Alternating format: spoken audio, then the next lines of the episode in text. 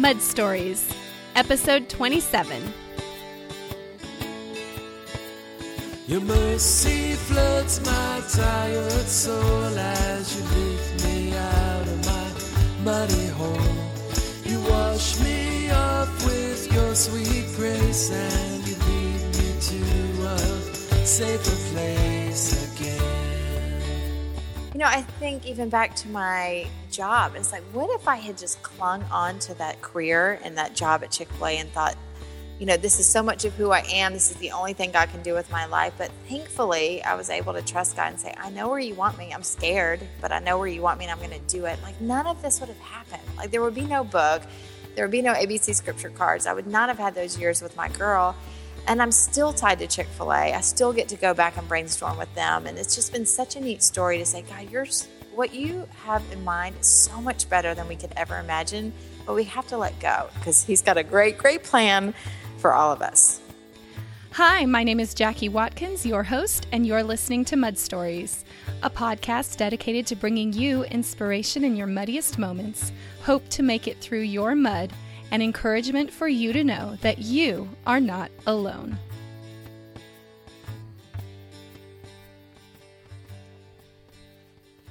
Hey friends, welcome back to the Mud Stories podcast, and Happy New Year to you.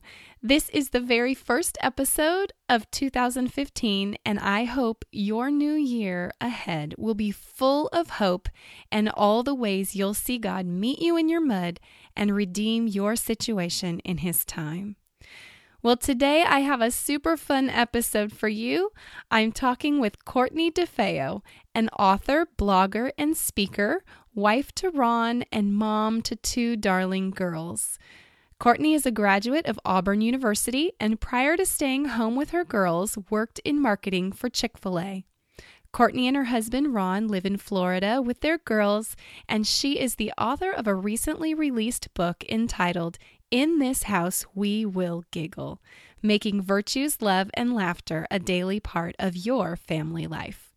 In this episode, Courtney and I discuss our mutual love for Disney, the different roles we play as women, the struggle it is to realize and purpose where it is we find our identity, and all about her new book and how we can all giggle. Courtney shares her mud story of wrestling with identity, her drive for affirmation, and our universal struggle with comparison, and how surrendering our will to God makes way for Him to use each of us for really big things. Courtney is the creator of A B C Scripture Memory Cards, Little Money Jars, and her latest product called Conversation Cups, helping us have meaningful conversations as we share a meal together. And what I love so much about Courtney is not only her hardworking and innovative spirit, but how she's chosen to allow God to use her not only in the creation of family-based value products and books, but to be such an encouragement and inspiration to so many of us as we learn to infuse virtue into our everyday lives. I so thoroughly enjoyed this conversation with Courtney, and I hope you will too. Enjoy. Hi, Courtney. Welcome to the Mud Stories podcast. Hello. I'm so glad to be with you today. Oh, it is just so good to talk to you today. I'm so inspired by you, and I just love all that you're doing so, so much. Um, but before we talk about all of that, I hear that we share a mutual love for Disney. Oh, yes. Yes. Do you have a fanny pack or anything with your name on it? Or? I do not. But we just recently, as a family, you know, four or five years ago, we live in Southern California, and I think you live in Orlando, yeah? We do. We do. Okay. So we are only about thirty minutes from Anaheim. So four or five years ago, when the kids were littler and a couple of them were free, we had some season passes, and then we let them expire because it's almost like taking out a side mortgage for your house. Uh, correct. Right? Okay, but so the kids are getting, you know, my kids are six, well, now seven, eight and a half, ten, and twelve, and this is uh, a year that I'm homeschooling all four of them. So we have our weekdays pretty flexible as far as what we're doing, and so we just got to thinking, you know, Disney just made it so convenient. They're just so brilliant with their marketing. They made it so convenient to pay per month.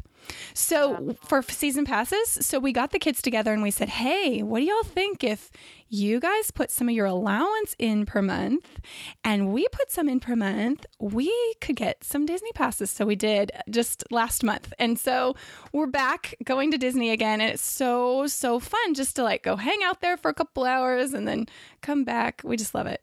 Oh, we're, we are obsessed. And I had no idea. I had been to Disney maybe once when I was little. So I just thought, oh, that's neat. You go there once and it's kind of, I mean, I didn't really have many memories of it, but my husband, his family went like every year. It, w- it was their family vacation and he loves it. And so when we knew we were moving here and our girls were, you know, this was three years ago. Um, he just was so excited. And we probably weren't even unpacked. And he was driving up to, he's like, I'm going to get the annual passes. I'll be back. Oh, that's um, so great. And so it's been really sweet to watch him be like a kid. And it's really, it's a, a date thing for him. He will literally take one of the girls on a Saturday and just say, I'll be back. I'm taking one of them. And we know it's a lot. But for us, we would rather not go on, you know, a certain vacation or spend it in other ways because this means so much to him and their memories. Yeah. Um, So it's been really fun. And yeah. I kind of love it too. Yay, I know. And it's an it's an awesome way to make memories. We got the pass that we can only go Monday through Friday, but it's okay because I'm homeschooling and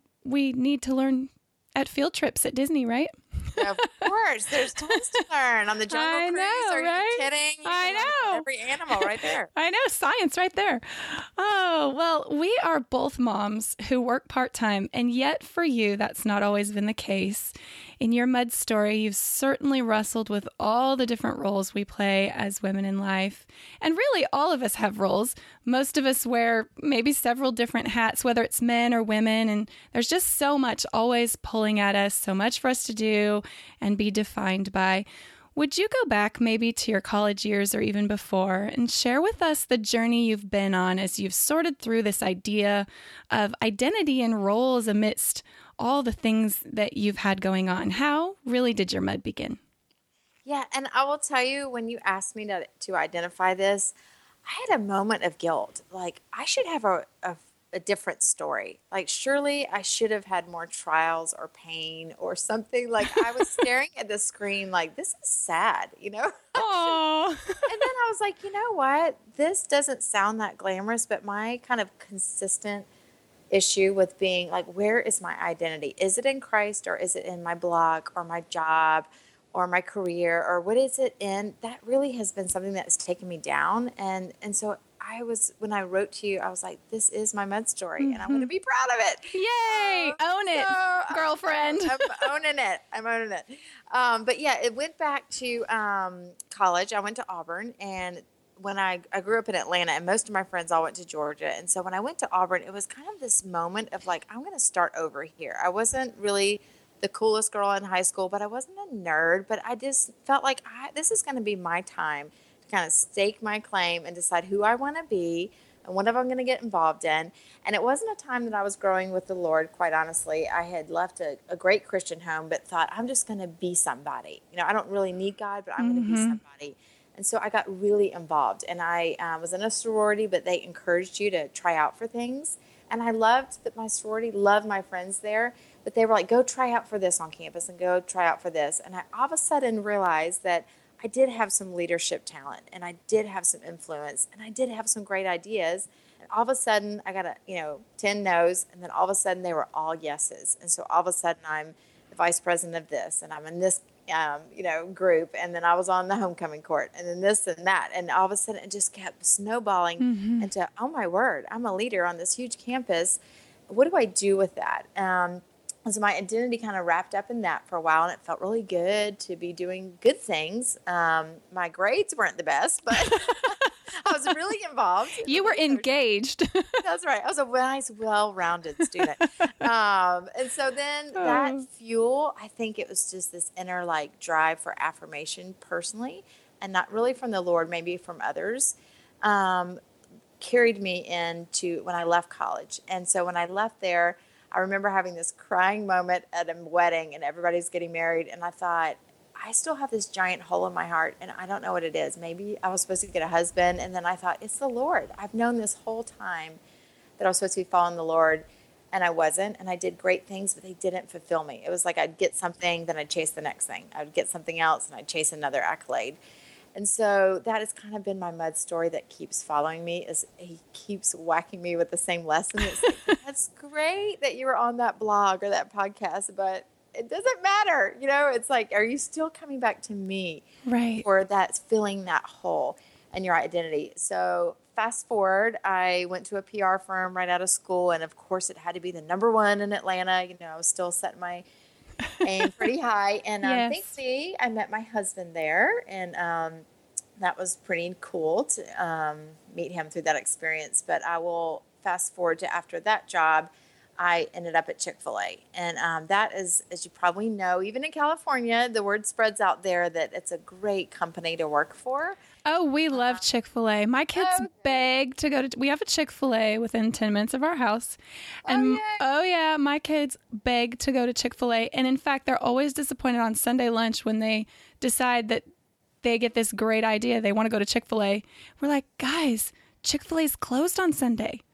Oh, you know, and they get all disappointed. But yeah, we love Chick-fil-A. That's right. Well, awesome. I still say we, uh, but we at Chick-fil-A say the business is really good on Monday because people are. Yes, that anticipation I, and scarcity right. goes well for you. Yeah, that's right. So um, it's like getting into the C I A because um, people really, really want to work there because it's all of what you hear that is, um, you know, that it's biblically based and there's a, a family-owned business, and they really... Um, they do well by their people, and they're doing really neat things for the community and, um, and where the restaurants are. And so when I got the job there, you know, again, I just puffed myself up like, oh, I can climb the ladder. I can being used for my creative talent. And um, I loved it. And I loved what I was learning and leadership, and started really growing with the Lord at that time and got married. And um, and so I started noticing like, oh, this kind of fuels me in a good way, motivates me. But some part of me can't go one conversation, even today, without saying, did you know I worked at Chick-fil-A? So it's like, what is that? And why is that still a part of me and who I am? And I think part of the um, leadership there is so great at just continuing to grow us at leadership, leadership training. And they would send us to all these things. And one of my bosses would always say, you know, Courtney, every strength has a co- corresponding weakness. So we spoke about um, our... you know, top five strengths earlier. And one of mine was competition. And I did not, I was so embarrassed that that one was in my top fives. I'm like, oh, but it's in me. It's in me to be really competitive. But I think you can use that for good, and you can be really motivated, and I can work to the bone and stay up all night and make sure my product or whatever we're doing is going to be done with excellence, or I'm going to uh, win a f- flag football game or whatever. Yes. But it can take you down too, and it can be a weakness. And so that's where I think this identity thing would creep up on me. It's like, what is your motivation here? Is it to for the love of people, or is it for the love of Jesus? Um, and so that followed me yet again to when I had was there six years and was about to get promoted to a pretty great level, a management level there. And I got pregnant with Ella and thought, I know in my heart I'm supposed to be a stay-at-home mom, but everything on the other side of my brain is telling me you were made to have this career. And so I had to really follow God's call for my life and, and quit that job. And um, that was kind of a crisis moment. And like mm. it was like two trains coming together and just screeching. And and knowing that, like, this is what you have for me, Lord, but part of me just doesn't want to do it. Well, and it's such a crisis moment for so many women and men, too. I mean, that whole decision on, especially when you're relying on two incomes, not only feeling fulfilled by your job, but the income from your job, too. You know, it's kind of a double whammy. It hits you personally, but it hits you financially, too. And so it's just yeah. such a struggle. And yet when you hold that new baby, it really seems pretty apparent that that longing to be with that new baby. Yeah. So it's yeah. such a struggle. Oh. I can relate because I went back to work after each of my kids was born, of, although it was four to five months later, but um, still so hard to leave, you know? Absolutely. And I, my mom stayed at home with us, and she's just so much of my role model that I just never had a different picture in my head that I thought I can always, and there's so many ways to do it. So I really am not in a stay-at-home mom camp or working. I mean, there's so many ways right, to do it now, right. thankfully. Um, but I really thought I can go back. like at some point, I don't know if I can go back to Chick-fil-A maybe, and I've still done work for them, but I can always have this brain. I can always use right. my talents, but I cannot go back on these years when they're babies. And I really wanted to be there. Um, and so I did quit and stayed home and had two girls. They're Ella and Larson, and they're now five and eight. Um, and that time was messy. Um, it was good. Mm-hmm. Some of the best highs I've ever had, and just thought I was made to do this. Oh my word. I love being a mom.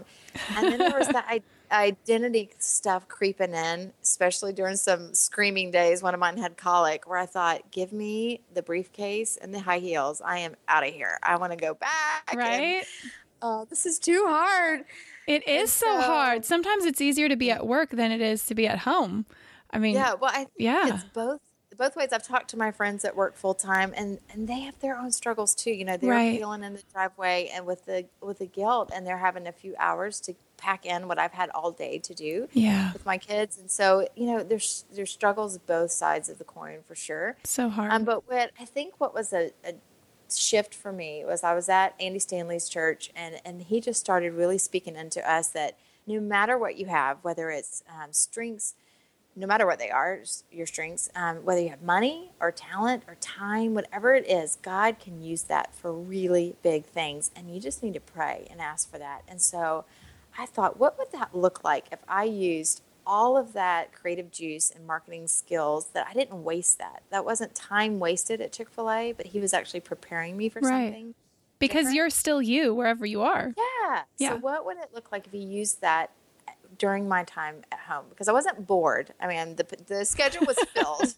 So it was like, but what I felt I needed some like kingdom purpose outside of raising two little disciples. And I loved that. Yes. Um, so I kept stirring, praying two years, and I just knew he had something else for me. Um, and I have several friends that they're like, this is my full-time purpose. And I love it. Like they are full-time moms, and that is their purpose. And I love it. But something was stirring in me that there was something else.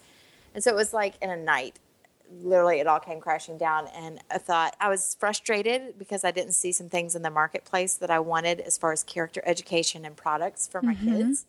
So Little Light of Mine came about. So Little Light of Mine is your blog. Yep, it's my blog. So you started writing. Started writing and decided in about seven months I would launch a blog and a company called Little Light of Mine, and we would have products that would help empower moms and change little lives. And the two products I started with was um, A B C Scripture Cards and then My Little Money Jars, and those are no longer sold, but they are a part of my book, and um, also on the blog you can do it yourself, right. make them at home. Um And that also was a blog community where I didn't know about Encourage, and I didn't know about so many blogs, or I might not have done it, because I thought, wouldn't it be cool if there was a bunch of moms and we grouped them together and we all shared and blogged together on this blog? And um, so it was my kind of Encourage idea that uh, was a Little Light of Mine. And um, we just started sharing kind of our coffee conversations. How do we make faith real for our kids? How do we make this not just a head knowledge thing, more of a heart knowledge? How do we have them experience God in a real way? And so we'd blog about it, and I would share the products, and then it just sort of took off like the internet can do for people. Right. And um, and then I thought, oh no, what do I do now? Because now there's the time balance. Yeah, well, because you went from being a full-time working woman to being a stay-at-home mom, and now you're back into business, but your own business, right. granted, you can do it from home. But, you know, as an entrepreneur, which is what you're describing you became, you know, managing that time between building a business and staying present with your family, it's such a challenge for so yeah. many people. How did you manage that? Yeah, I think I've had to, it's definitely been a struggle, and I don't have a magic bullet because everyone wants that. They want me to say, here's how to be a balanced. No just magic like, bullet, uh, Courtney, come on. No, no magic bullet. And I think for each season, oh. it has changed for sure now. You know, I can jump on a podcast because my girls are at school. They go at eight and they come home at three, which is, yeah. that was a different story. I have had conference calls, oh my word, when they were little. I had a conference call in the Y M C A bathroom. No joke. I'm like, hey, I'm going to go work out. And then I'm hiding in the bathroom having a conference call. So you just make it work. And you have many a conference calls and meetings at the Chick-fil-A playground, because you're like, go in there. You know, I'll give you one lollipop if you just right. don't come out for twenty minutes. Because I got totally.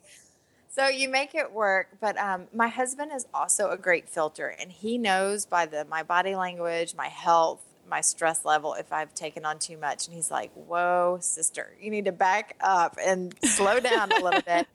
Um, and I think you have to, and the comparison game right now with mm. moms, I know we're jumping all over the place. No, but, it's um, good. Comparison. Let's talk I mean, about it. I think we compare each other as if we're all doing the same thing. Mm-hmm. So, like, where I can't compare myself to you because you have four, is it four kids or five? Well, um, four at home with me. My oldest son is nineteen okay. now, okay. yeah. So, four at home and you're homeschooling, where I have two and they're in school, and you do podcasts and I write. So, we're just so different. Yeah. And Um, we're all in different seasons. And so, and some may have help. You know, I, in Atlanta, I had four grandparents, two sets of grandparents mm-hmm. helping all the time. That was awesome. Here, I don't have so much help. Um, well, I have friends, but I don't have the grandparents. Yeah, it makes a difference. Yeah. I think you have to just be in your lane. And early in Little Light of Mine, I came up with a mission statement that I mentioned earlier, but it's to empower moms and change little lives through innovation in the home. And that has been really my filter between that and my husband and obviously the Lord. I say, what is just for me? Because I don't do recipes. I don't do home tips because my home's a wreck. I don't do like uh, decorating tips. Like I, I have a very specific lane that I'm in and I have to stay there or I'll get distracted. And, you know, I have to say no. Thankfully, Lisa Turkhurst wrote the best yes. Yes. Helping me with my no's. Helping us all. Yes. Helping and my us yeses. all. Yes. Um, so it's been definitely a journey. Um, but I did want to go back. One thing about my mud story and the identity part is yes. that um, I think early in my childhood, and I hope this helps one mom out there, is that my identity was wrapped up in how they were behaving. And especially now that I have a parenting book, they will act like animals. And the, and I'm like, and they're like, oh, didn't you just write that book? I'm like, nope, nope. I don't know what you're talking about because they're, you know, flipping out. And wasn't me. Like, nope, wrong girl. Um, but I think too often we take too much credit for their good and we take too much credit for the bad. And absolutely. Like, oh, they're little humans and they're doing their own thing. They're being two, they're being three. And certainly we have a role in that as raising them. But God's got their heart, and he's going to work in our families. He's going to give us grace and mercy, and just like he's done for me. And um, just because I haven't fully conquered this identity thing, it still creeps up in me. I'm better than I was in college. I'm better than I was at Chick-fil-A, but it still creeps up on me to name drop Chick-fil-A or to think my kids are great because of me. You know, it's... Right. It's still part of who I am. Um, so I pray that there's some mom out there that's thinking, I've failed because my kids are terrible. And it's like, no, no, no, no, you haven't. Um, and yeah, so- I can so relate to what you're saying because that cycle of performance and perfectionism really is a quest that's really a challenge. And um, I love, you know, what you're saying about our kids and their behavior because, see, I have so many kids that um, I can't really, I've learned the hu- the humbling idea that it's so not about me. Like some kids are great eaters, right? And some kids are not great eaters. Some kids are good sleepers and some kids are always waking us up at night, even until four or five years old, you know, or, or more. And um, I, I just sometimes when I meet new moms, maybe at church or in the community, and you know, when you're a newer mom and you have younger kids, it sometimes can seem like maybe if you've gotten two kids that eat cucumbers and tomatoes, that you're just so amazing because you've put this organic spread of whole grains and raw vegetables before them, and they just devour them at the, you know, at the play date, and everyone else is like struggling to say no to the French fries, right, through the drive-thru. Right. Oh yeah. And and so w- when you only have a couple, maybe you got selectively given by God too that are awesome eaters. But see, when you have more than that, you get humbled really quick because you realize, yes. well, you know, because I have a daughter who she grew up, she just from the beginning, she's twelve now, but from the beginning, she's been the pickiest eater ever, you know, and my oldest son, he would eat anything. So I was like, what is wrong with me that, you know, or she won't eat and he will. And so it's just very humbling. And I think tying that back into not allowing our kids' behavior to define our identity, because I struggled with that too. You know, my kids aren't behaving. That's a bad reflection on me. I must not be a good parent, or I must not be a, doing a good job. And it's just so not the case, right? Right. Oh, of course. And I, you know, I think even back to my job, it's like, what if I had just clung on to that career and that job at Chick-fil-A and thought, you know, this is so much of who I am. This is the only thing God can do with my life. But thankfully, I was able to trust God and say, I know where you want me. I'm scared, but I know where you want me, and I'm going to do it. Like, none of this would have happened. Like, there would be no book. There would be no A B C Scripture Cards. I would not have had those years with my girl. And I'm still tied to Chick-fil-A. I still get to go back and brainstorm with them. And it's just been such a neat story to say, God, you're, what you have in mind is so much better than we could ever imagine. But we have to let go and not say, you know, not control. And that's in us as perfectionists. And mo- mm-hmm. a lot of moms are wired that way to say, like, we got it in order. Like, we feel better when we have it in order and we have it in control and we can see the future. And when a life of following God is not in order, it's scary. Um, but it's more thrilling, I think, when we just let him go, because he's got a great, great plan for all of us. What would you say has been some things that have helped you stay more grounded in resisting that comparison, resisting being defined by what you do instead of who you are in Christ? Yeah, I think when I notice I'm getting taken down or feeling bad about myself or comparing, there's typically some things that are going on. I'm online too often, mm-hmm. or I'm online too long doing unproductive things. So it's not that I'm doing my own work or I'm, um, you know, making progress on a project. I'm just, I'm hopping around and I'm yeah. watching what other people are doing. And I'm starting to go, well, why? We kind of wrote the same thing. Why did hers get shared one hundred fifty thousand times? I said this same thing and I got like one comment. Right. Um, so right. that's not productive. Um, and so I've learned to just, when you even start doubting your work, either go encourage, tweet, comment, like do all the things you're bummed mm-hmm. about to somebody else. Like, someone else is feeling the same way you are, and we need to go encourage each other. Um, I've also noticed that I'm probably not doing enough of my actual life. I'm doing too much like typing about it. And so I will just close it and say, I'm going to do generosity today with my kids. I'm going to like do what I'm preaching on the computer with my kids, because that's what motivates me. And that's what gets me back to like, oh yeah, this is what got me passionate in the first place to write, is like these moments. And so when you feel like, I don't, I don't know that there's such a thing to me as a writer's block. Um, it's like th- that can happen. And I've definitely felt that in writing the book, where I'm like, I got nothing today. I got to come back tomorrow. But the inspiration is when we're living with our kids and our families and in the community, and we have like real face-to-face stuff. Like this morning, I was praying with four friends, all four of us crying, just like doing what Jesus would do, saying, you're hurting, let's pray together. And I'm like, if I was just here on my computer, I would have missed it. Like, I'm yeah. so glad I said, yes, I will go walk with you. And there's a whole blog post that didn't get done this morning because I... I'm so glad I said, yes, I'll go walk. And then it turned into the sweetest time. Hmm. Um, that is like the real life version of what we often type about. So yeah. I think um, when you get taken down, I would say two things, that um, go encourage somebody, and then go live out your mission, what you're really passionate about. Just fire that back up in yourself. Yeah. Well, and in this world of the internet, it is very tempting to, you know, get wrapped up with Facebook or Twitter or whatever in our online and virtual relationships, which can be wonderful. You know, they really have turned for me into some real in-life relationships.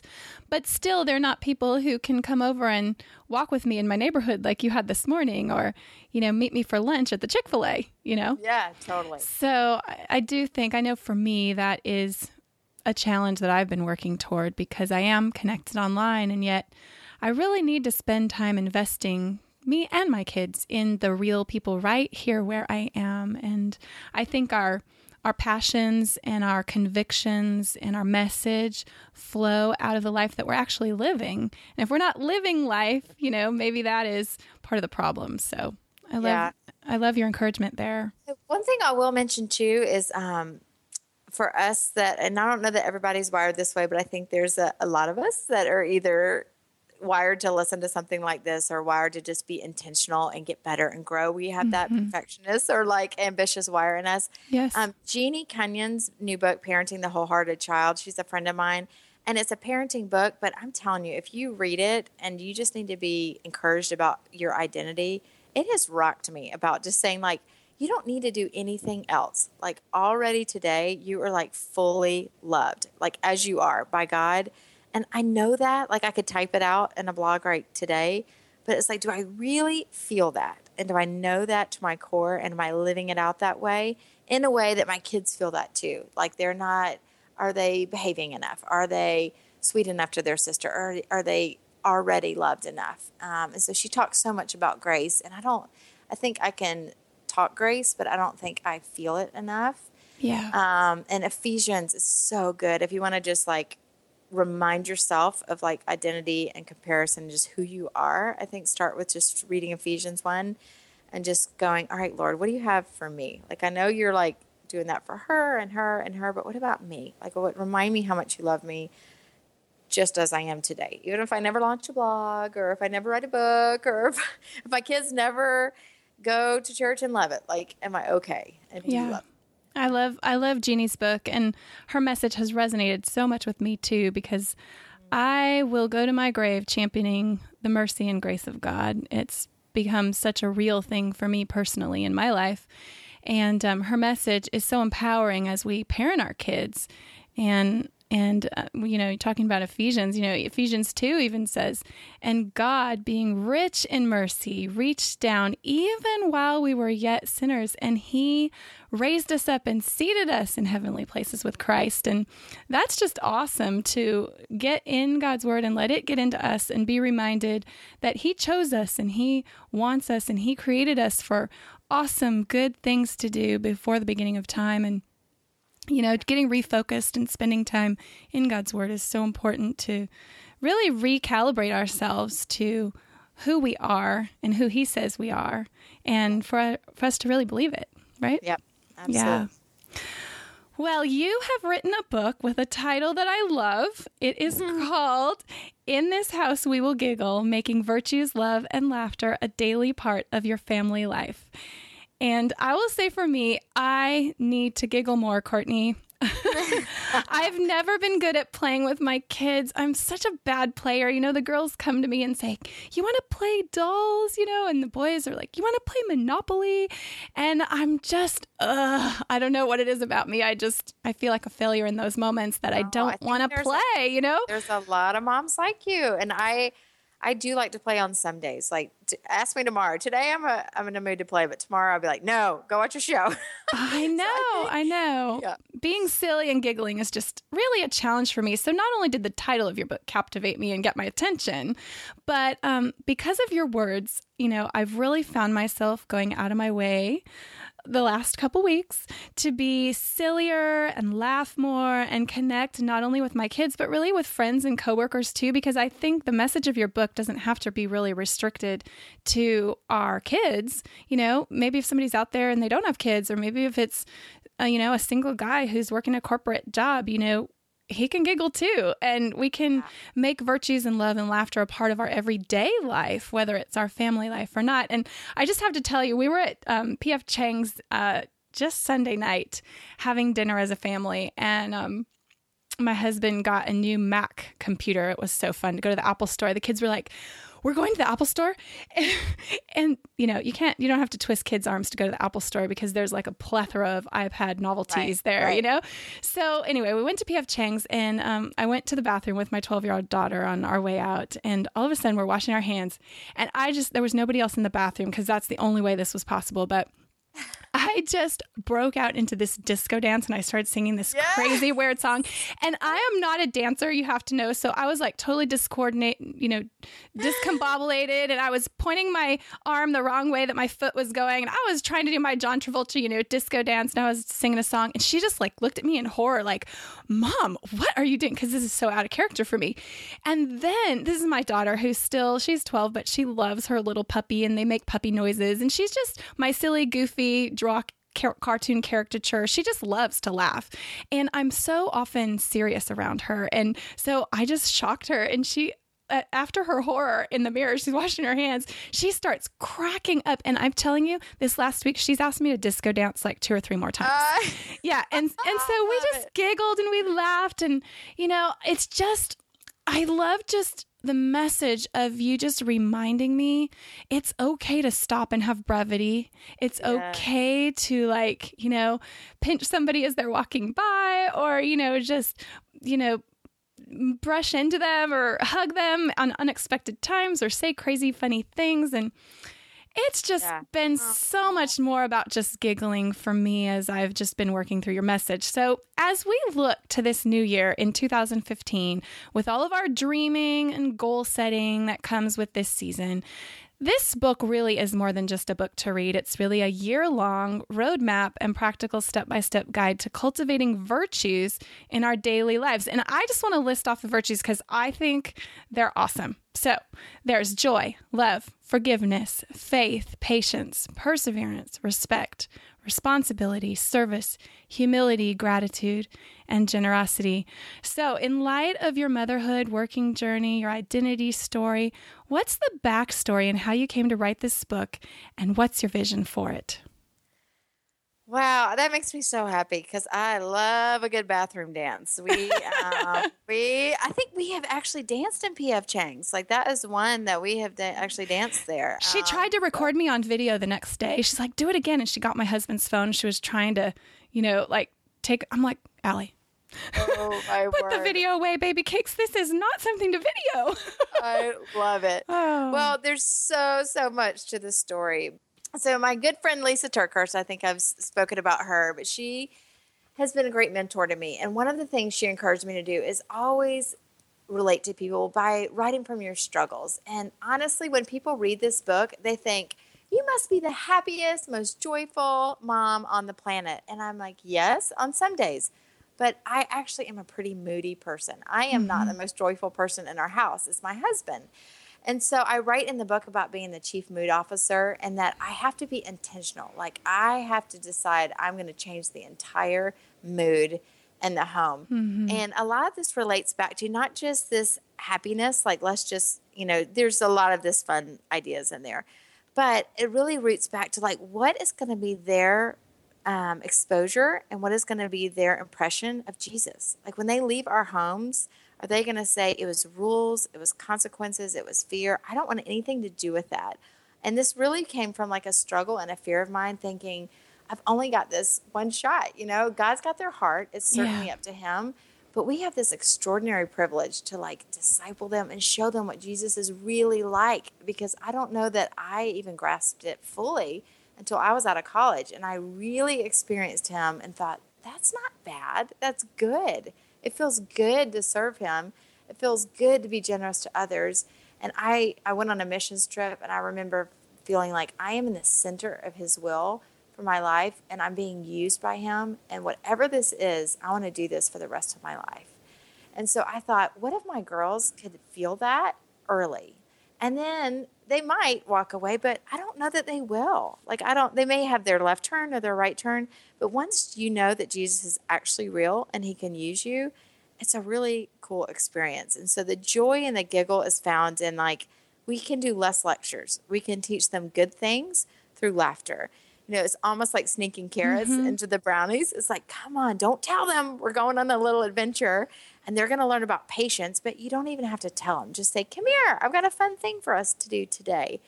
And so that's what I thought um, in my prayer was like, Lord, if I ever were to write a book, what would it be about? And it really tied together all my passions. Take this creative marketing brain and experience and use that same innovation and bring it into the home and say, how do we teach biblical principles in a way that's fun and that kids actually might remember it mm-hmm. and might enjoy it? And it also would free up moms because I wanted it to be really practical and not overwhelm them where they got it and thought, oh, my word, more to-dos, like more things I'm not going to get done in a day. So I don't know if you could share, like when you read it, did you feel how it's broken up by month where you're like, I'll never get to no. this? Or did you feel the freedom? Yes, because for me, creativity and design and um, crafts and like stuff like that give me anxiety. I mean, I almost break out into hives with that idea.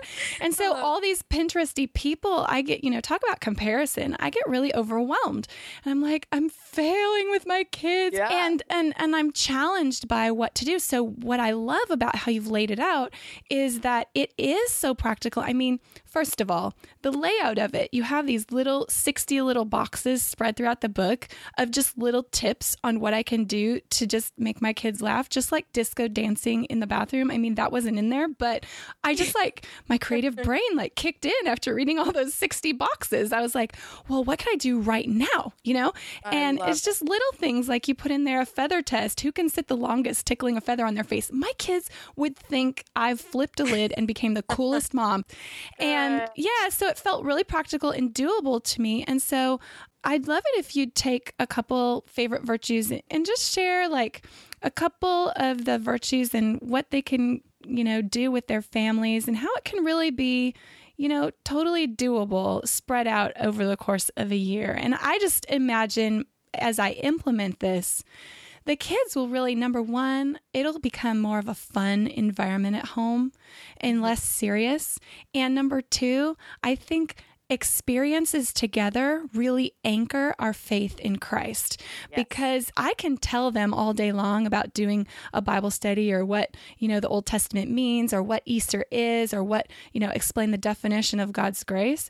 But if we actually experience it in the context of something we do together, I think those memories will be forever. And that's yeah. what I want to create. And this is the tool that you've given us to do it. So share with us just a couple of the virtues and, yeah. and what we can do. Some activities. Absolutely. Well, thank you. I think you you set up exactly what I was dreaming for, that moms would have that kind of experience, because I don't want it to be a recipe book or a handbook that, um, or, you know, I don't want it to be the Bible, because honestly, the Bible is your handbook. And I want this to be kind of a starter guide or a conversation guide where a group of moms could get together and say, hey, by month, we're going to either pick this many to go through, or we're going to, I do set it up so that joy is January and generosity fits nicely in December, but you can mix it all up. Oh, I love it. Just as you've laid it out, it's perfect. Okay. Well, my, one of my favorites is faith. And obviously with my um, virtues for any with faith or anybody that's going to church or not going to church, virtues are important to moms, but for me, it's really tied to faith. And so mm-hmm. this chapter was really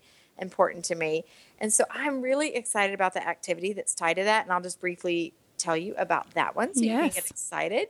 And so my brother said something interesting to me one night and said, what if our kids' bedtime stories became our faith stories? And I looked at him and cocked my head sideways and said, tell me more about that. And he said, I just think it's, and he's a pastor. And he said, I think it's awesome that we have the Bible and we can tell them about Mary and Joseph and all these people. And it's timeless and it's true. But what if they were able to look in another book and say, this was about my great-grandfather. This was one time when he didn't know if he was going to have a job, and he prayed and he got one.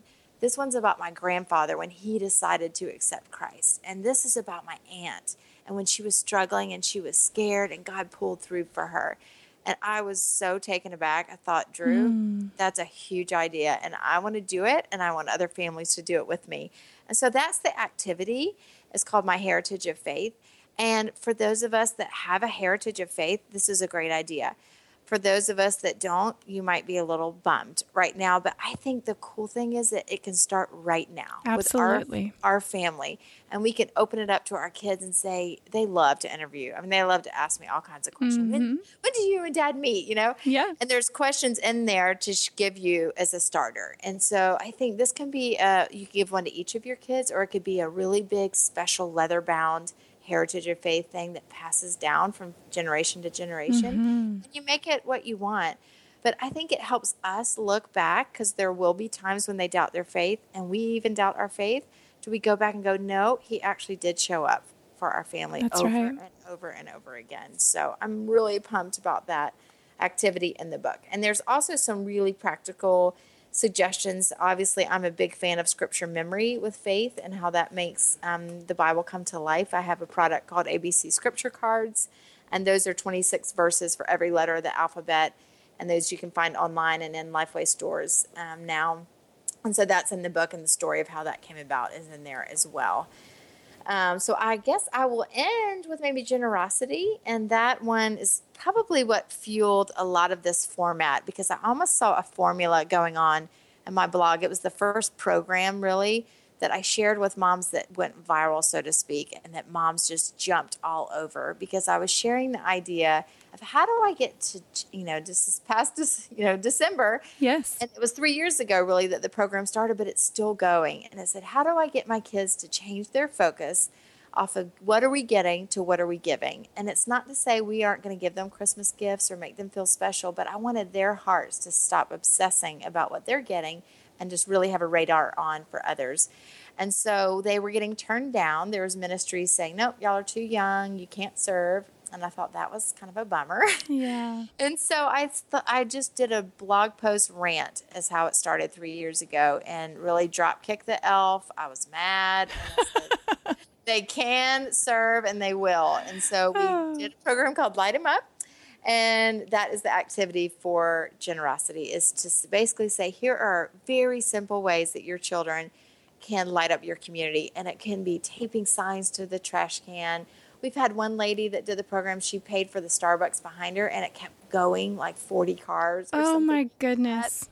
Um, we have so many stories. Now there's people in Shanghai and Dubai and United Kingdom, and it's just blown my mind what God can do with something so simple. And there's gift tags on there and downloadables on the site to make it really easy for you that are busy, that or maybe like you, they're like, I'm not crafty. Right. Give me the tools. I want to do it. Well, and that's what I've loved so much about Light 'em Up. I mean, just kids just doing random acts of kindness and really getting beyond ourselves. You know, that virtue is focusing on being generous with others. And really, part of being generous is not even actually doing the activity, but but coming up with the idea and the insight that yeah. this is a moment and this is an opportunity to be generous. I mean, you talk in the book about leaving, you know, little um, baggies with a dollar six all taped all yeah. over the dollar store, and then how you were at Disneyland with your daughter and thanking the person in the bathroom, and then she just out of her own heart wanted to give the lady a gift.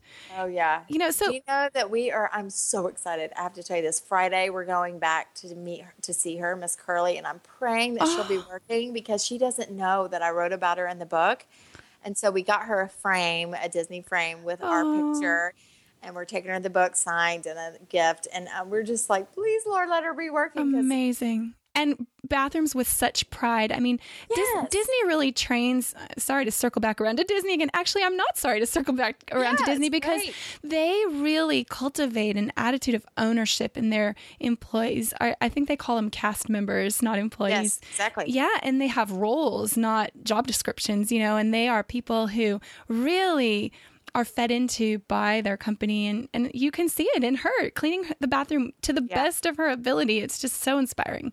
So yeah. just, but for our kids to not only, you know, be with us to practice generosity as we, you know, have planned things to do, but for them to actually have the insight to start seeing ways to be generous of their own motivation.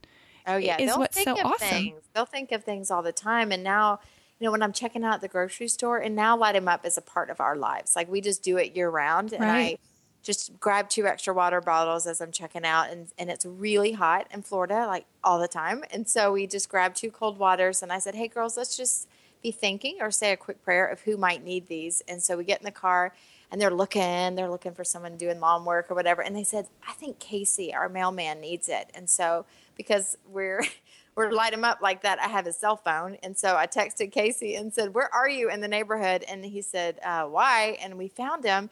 And he texted me later and said, you had no idea how much I needed that Aww. at that moment, at that day. But my girls thought of him. And so I love it. I think it's just so neat to say that it's not this huge day. It's not this huge program. It's a part of who you are and how to cultivate that generosity is a part of being who Jesus wants us to be. And right. it's not a lecture. It's not like you got to be a better person, Ella and Larson. It's like, good news. We get to love people like Jesus. Let's go have fun. Yeah, and let's go have fun. And yeah. and that is what is going to intrigue them as kids. But what I love about this tool that you've done, what, what you've written, is that this is a way not to tell our kids what to believe, but it's a way for us to together experience what it's like to be more like Jesus in very practical ways. And the the hope would be that it would cultivate character in not only them, but in us. I mean, it changed me by choosing to disco dance Cups in P F. Chang's bathroom, you know? Yay. It changed me, and I got more joy, and I saw them light up by having fun, and we connected, and we had a moment, and we had a memory. And that's what this whole year-long process would be in cultivating virtues. It's not about memorizing a definition or, you know, learning in homeschooling about each virtue. We're going to live it, and it'll become memories, and it'll become ingrained into who we are. So we, you know, our kids are going to become who we are. They're not going to do what we say. Right. And I love that. So thank you for taking the time in your life to, you know, write a book. I think it's such a hard process, I'm understanding. And um, just thank you for reading it. Oh, well, you're welcome. I, I knew my mom would read it and a couple of my friends, but I'm really touched mm. that um, you took the time to read it and that you're going to apply it. So oh, I can't wait. I can't wait for the year. And I'm just hoping, I'm just going to have so many rich memories with the kids. And I'm just hoping the same for so many people out there. And I just want to encourage them. If you're not a mom yet, if you have friends, if you have coworkers, if you're, you know, a guy in an office, you can do these things. You can benefit from this book. It's not just for moms with kids. And Uh, our, the virtues are biblical and they're, you know, long-standing. So I wanted to encourage just anyone out there listening, you know, check out Courtney's book. Courtney, where can we find you online if we want to track you down, find some downloadables for our non-crafty selves? Where can we go? Of course, it's Courtney DeFeo dot com. It's D E F as in Frank, E O. Okay. And Twitter, Instagram, I'll link to all of that. Yep. And it's a little tricky. Little Light of Mine is um, sometimes where you'll find me on different things. But yeah, if you'll link over, it's probably easiest. Um, but yeah, Courtney DeFeo or Little Light of Mine. Would okay. Love to connect with you guys. Okay. And um, I'm going to start hashtagging In This ho- House We Will Giggle. Do you have an official hashtag for this uh, this book? It is. It's In This House We Will Giggle. Okay. It. It's going to be my mantra this year. Oh, you're awesome. I'm going to giggle. And it's and I'm so thankful for your encouragement and for taking the time out to join us here at Mud Stories and share about your personal story and um And just this gift that you've given to the world. So amazing. You're awesome. Well, I look forward to going to read more about yours, actually. So I'll go do that next. Super sweet. Okay, well, have an amazing day. And I'm going to giggle before the day's over. Oh, you're awesome. Have a great day. Okay, bye-bye. Okay, bye.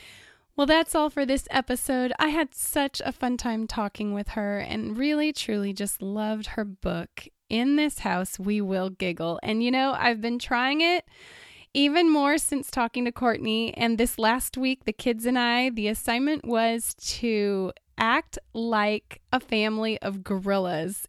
And it really was hilarious. We all took our best shot at acting like a gorilla, and I will say there were plenty of giggles. So I'm just so thankful for what Courtney's doing and all she's written, and I hope that you will go check out her book, In This House We Will Giggle, and also her products that she has created for families to just enjoy scripture more, enjoy conversations with one another more, and just grow in our virtues as people. And I'm just so thankful for her. Well, as usual, you can find all the show notes and the links to everything mentioned over at mud stories dot com or jackie watkins dot com forward slash episode twenty-seven. And a big thank you to those of you who recently wrote a review on iTunes. It's just so encouraging to read your words and your feedback. And if you want to leave a review for Mud Stories, I would so appreciate it. It's super easy and helps so much in exposing this podcast to other people. You can do that by heading over to jackie watkins dot com forward slash iTunes. And honestly, just in general, I would so love to hear from each and every one of you. If there's some feedback you'd love to offer, or maybe you know of someone with a mud story that needs to be heard, or perhaps this podcast has met you in some way and helped you along, encouraged you in your journey, and you'd be willing to share that with me, I would so love to hear from you. You can always send me an email at jackie at jackie watkins dot com. You can leave me a voicemail message from my website, or even leave a comment on the show notes page, whichever way. I would just so look forward to hearing from you. And a couple reminders, don't forget, you can get the new Mud Stories podcast app for free on your mobile device by going to jackie watkins dot com forward slash Apple app. Or if you have an Android like me, you can go to Jackie Watkins dot com forward slash Android app. And I just hope that that app makes it a lot easier and more convenient for you to be encouraged by these Mud Stories. And also, you can have a free audiobook today if you want to sign up for a thirty-day free trial. And you can do that by going over to mud stories book dot com. And you can cancel that trial at any time at no cost to you, except you get to keep your free audiobook. So check that out, mud stories book dot com. Thank you again so much for taking time out of your day to join me here. And whatever you're doing as you listen, I'm just hoping this podcast is the encouragement you need as you walk through your everyday days, days that very well may be full of mud. And so today, no matter what you're facing, no matter where you've been or what lies ahead, may you each find a grateful song to sing. Have a beautiful day.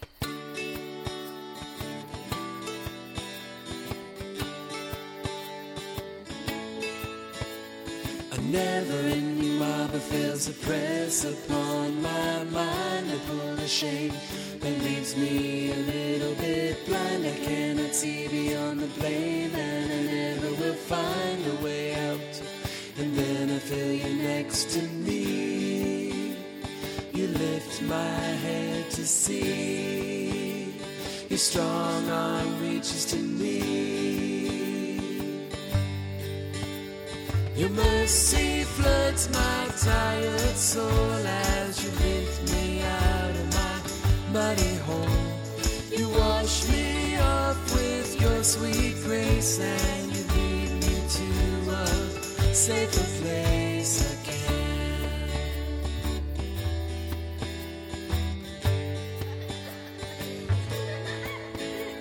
A never-ending marvel fails to press upon my mind. Shame that leaves me a little bit blind. I cannot see beyond the blame, and I never will find a way out. And then I feel you next to me, you lift my head to see, your strong arm reaches to me.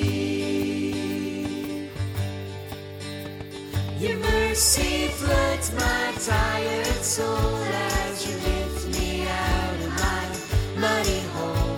You wash me off with your sweet grace and you lead me to a safer place. You overwhelm my broken thoughts and you mend my lost and damaged heart. I find myself where I belong in your safe embrace as a grateful soul to sing. Grateful song to sing, a grateful song.